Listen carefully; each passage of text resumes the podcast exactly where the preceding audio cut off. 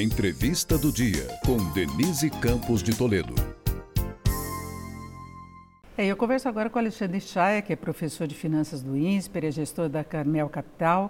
Alexandre, boa noite. Boa noite, Denise. Bom, vamos falar de mercado financeiro, né? A gente vem de um final de ano muito positivo, Bolsa de Valores subiu no ano passado mais 22%, nós tivemos o dólar muito acomodado, curva de juros cedendo.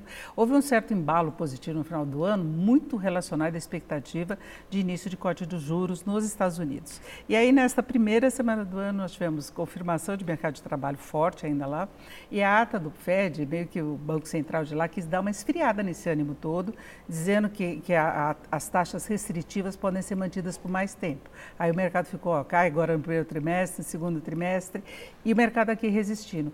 Qual é a tua expectativa em relação aos juros e o quanto que pode influenciar o mercado aqui? Então, o, primeiro que acho que o Fed está fazendo o papel dele. acho que os Estados Unidos ainda está com uma economia bem aquecida, tem várias é, economia, os Estados Unidos como um todo não está aquecido, mas tem alguns bolsões dos Estados Unidos que ainda mantém o nível de renda e o nível de consumo muito altos. Não caiu o preço de é, casa nos Estados Unidos, apesar do financiamento ter reduzido, as casas continuam altas. E está tendo ainda uma demanda por, por vagas e troca de emprego que ainda faz o Fed regionalmente, talvez do global. Se você pensa nos Estados Unidos como um todo, ele já está se estabilizando, mas algumas regiões, e o Fed, é aquela ideia que o Fed é é, é um grande grupo de FEDs, alguns FEDs ainda pressionam para reduzir na região deles. Então, eu acho que ainda vai se manter por mais um tempo. Isso é positivo, porque também todo mundo estava muito com medo de subir. O Fed está estabilizando e falando, olha, existe ainda alguns bolsões de, de, risco, a restrição ainda é grande, mas ele também não está mais voltando a dizer que tem expectativa de piora, então isso já mantém uma estabilidade. Ruim para a gente vai ser taxa de juros, porque o espaço que a gente tem para reduzir os juros está cada vez ficando menor. Então a tendência é os juros cair, mas ele podia cair até 9, e com os juros se mantendo em 5 nos Estados Unidos, é difícil você ter uma taxa muito abaixo desse patamar.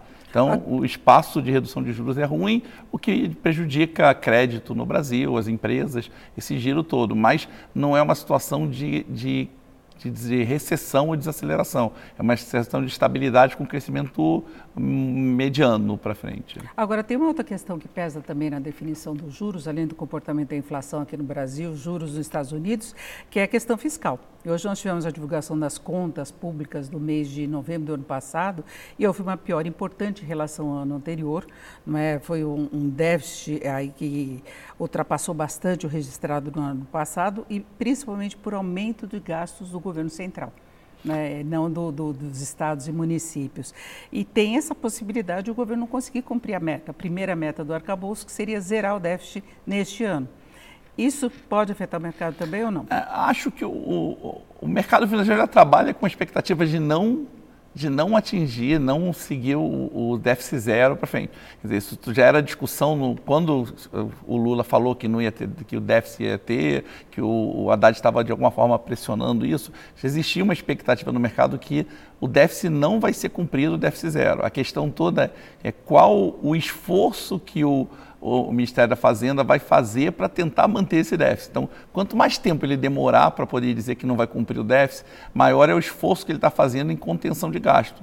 Isso ajuda o cenário positivo, que a expectativa é que não cumpra, não vai gerar nenhum grande salto. O problema é se ele já, agora, na largada, na virada do ano, já dissesse que, ó, vou estourar. Porque se ele tem um compromisso que ele falou, ó, vou atingir o déficit zero, e já no virada do ano ele já diz que não vai atingir, a expectativa é que isso seja muito pior. Quanto mais tempo ele conseguir manter o discurso, mesmo sabendo que não vai atingir, mais a chance desse déficit ser pequeno para frente. E o déficit desse ano também tem que ter em consideração, quando você compara ele com o ano passado, no, no, no, ano passado teve uma postergação de contas, teve uma meio pedalada de coisas que foram jogadas como gasto para esse ano.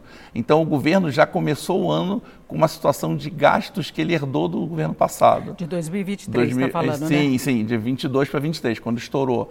Esse ano já não vai ter mais isso. Então, esse estouro maior, quando você compara com 22, 22 foi um ano meio atípico. Teve é algum... o rescaldo do que rescaldo, foi. exatamente. Foi um fim de governo onde o governo segurou as contas e deixou para o próximo governo uma parte das contas. A gente tem que ver como é que vai ser o comportamento do gasto 23 contra 24. E a tendência é ele ser menor, exatamente porque está buscando o déficit zero. Agora, e como é que o investidor lida com todo esse cenário? A Bolsa subiu mais 20% no ano passado. Quando a gente fala de alta de 20%, a gente fala do Ibovespa, que é uma cesta de ações com pesos diferenciados. Então, tem comportamento diferente de um setor para o outro e tal, mas, no geral, a Bolsa foi bem. Você acha que é hora de entrar, que ainda tem espaço para subir, que há ânimo em relação ao cenário econômico para é, isso? A primeira coisa que eu, que eu sempre falo para todo mundo é que a bolsa é o reflexo da expectativa. Então, não existe essa de um momento certo e errado. Você tem expectativas é e a expectativa técnico. é, é, ele chegou no preço dele no momento atual. A questão é, a chance, existem possibilidades de alta e de queda. Eu vejo hoje, dado a situação de é, retomada, o, o voltar, 2023 foi um ano interessante, porque ele é um ano que começou muito mal de expectativa e terminou muito melhor positivamente. Então, você esperava uma inflação, é, um estouro de inflação, um crescimento próximo de zero, um déficit gigante que acabou tendo, mas explicado parte pelo problema, e, e a poucas reformas. As reformas andaram, o governo conseguiu de alguma forma conduzir isso. E a reforma o, tributária até. Então, você teve aí uma redução, é, o dólar se estabilizou num patamar mais baixo, os juros começou a cair, é, o, a, meta, a inflação é, caiu para baixo do topo da meta, a base está acima do, do centro mas está melhor. Então o ano foi positivo. A expectativa para o próximo ano é não ter esse efeito positivo para o próximo ano. Agora? É, para 2024. Já falando em 24. O próximo ano estou falando agora, que é, a gente terminou um ano, a gente está praticamente na primeira semana, que nem é uma semana, né? Está todo mundo ainda em ritmo de férias. Então, eu acho que a chance de você ter um novo rally de alta, uma nova alta, ela é bem pequena. Eu não acho que a bolsa tem um espaço para cair, até porque as expectativas mundiais, a não ser que tenha uma piora na guerra da, da, Israel, teve uma piora na guerra da Ucrânia, uma situação, global, o né? cenário né? internacional piorar muito, a tendência é você ter o um mundo andando meio de lado esse ano esperando a sinalização do Fed, do Banco Central Europeu, de quando é que ele vai começar uma redução de juros, se vai começar uma redução de juros mais agressiva. Então, esse ano eu acho que é um ano mais de espera e a bolsa provavelmente não vai estar subindo. Então, se eu fosse dizer, se eu fosse um investidor, eu acho que tem espaço para subir, mas a probabilidade de alta é menor do que a probabilidade de uma queda. É bom lembrar que é um investimento de risco, mas Sim. aí em relação às aplicações atreladas aos juros, com essa perspectiva de a Selic cair até 9, 9,5%. Quais seriam as alternativas aí para ter o ganho? Porque a inflação vai ficar mais baixa também. Sim, sim. Então, vamos pensar, 9,5 numa inflação tendendo a entre 3,5 e 4 é um juro real muito alto. A gente está falando de juro real de 5%. Então, continua sendo positiva investimentos indexados à taxa de juros. O Brasil, apesar de não estar mais rendendo 1% ao mês, você ainda tem, comparado ao resto do mundo, né, comparado a, a, ao ganho real que você está tendo, você está tendo um bom ganho real no Brasil. É, então, eu acho que a, o investimento em juros ainda continua sendo vantajoso. Óbvio que você não vai ter mais aqueles 13, 14, 13, alguma coisa que você estava tendo antes, então, talvez tenha que procurar algum tipo de investimento mais indexado, que renda CDI mais, algum CDB de banco, alguma operação é, que tenha um pouco mais de risco de crédito. Também, voltando, o crédito esse ano foi muito ruim, a gente teve um, uma piora no crédito, muita empresa entrando em RJ, muita situação é, de, de calote, desde as Americanas, que abriu a porteira para essa situação de, de RJ, mas a tendência com os juros mais baixos e com a economia se estabilizando com um crescimento, a tendência é que você comece a diminuir o risco de crédito das empresas. Então, talvez ao procurar alguma empresa mais sólida, algum setor que você consiga ter uma rentabilidade aí, CDI mais 2, CDI mais 3, que volte alguma coisa perto de um patamar de 1% ao mês, seja bom para o investidor agora na diversificação. O fundo imobiliário, que era um fundo bom, ele está começando a voltar a ter aquecimento, então os preços relativos já voltaram a subir um pouco. Então, antigamente o fundo imobiliário tem uma rentabilidade boa e tem um preço depreciado.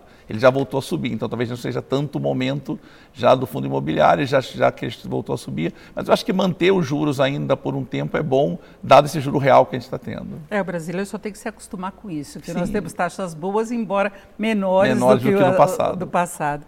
É isso, nós ouvimos o Alexandre Chaia, que é professor de finanças do INSPER e gestor da Carmel Capital. Alexandre, mais uma vez obrigado. Obrigado. Essa foi a entrevista do dia para o podcast do Jornal da Gazeta.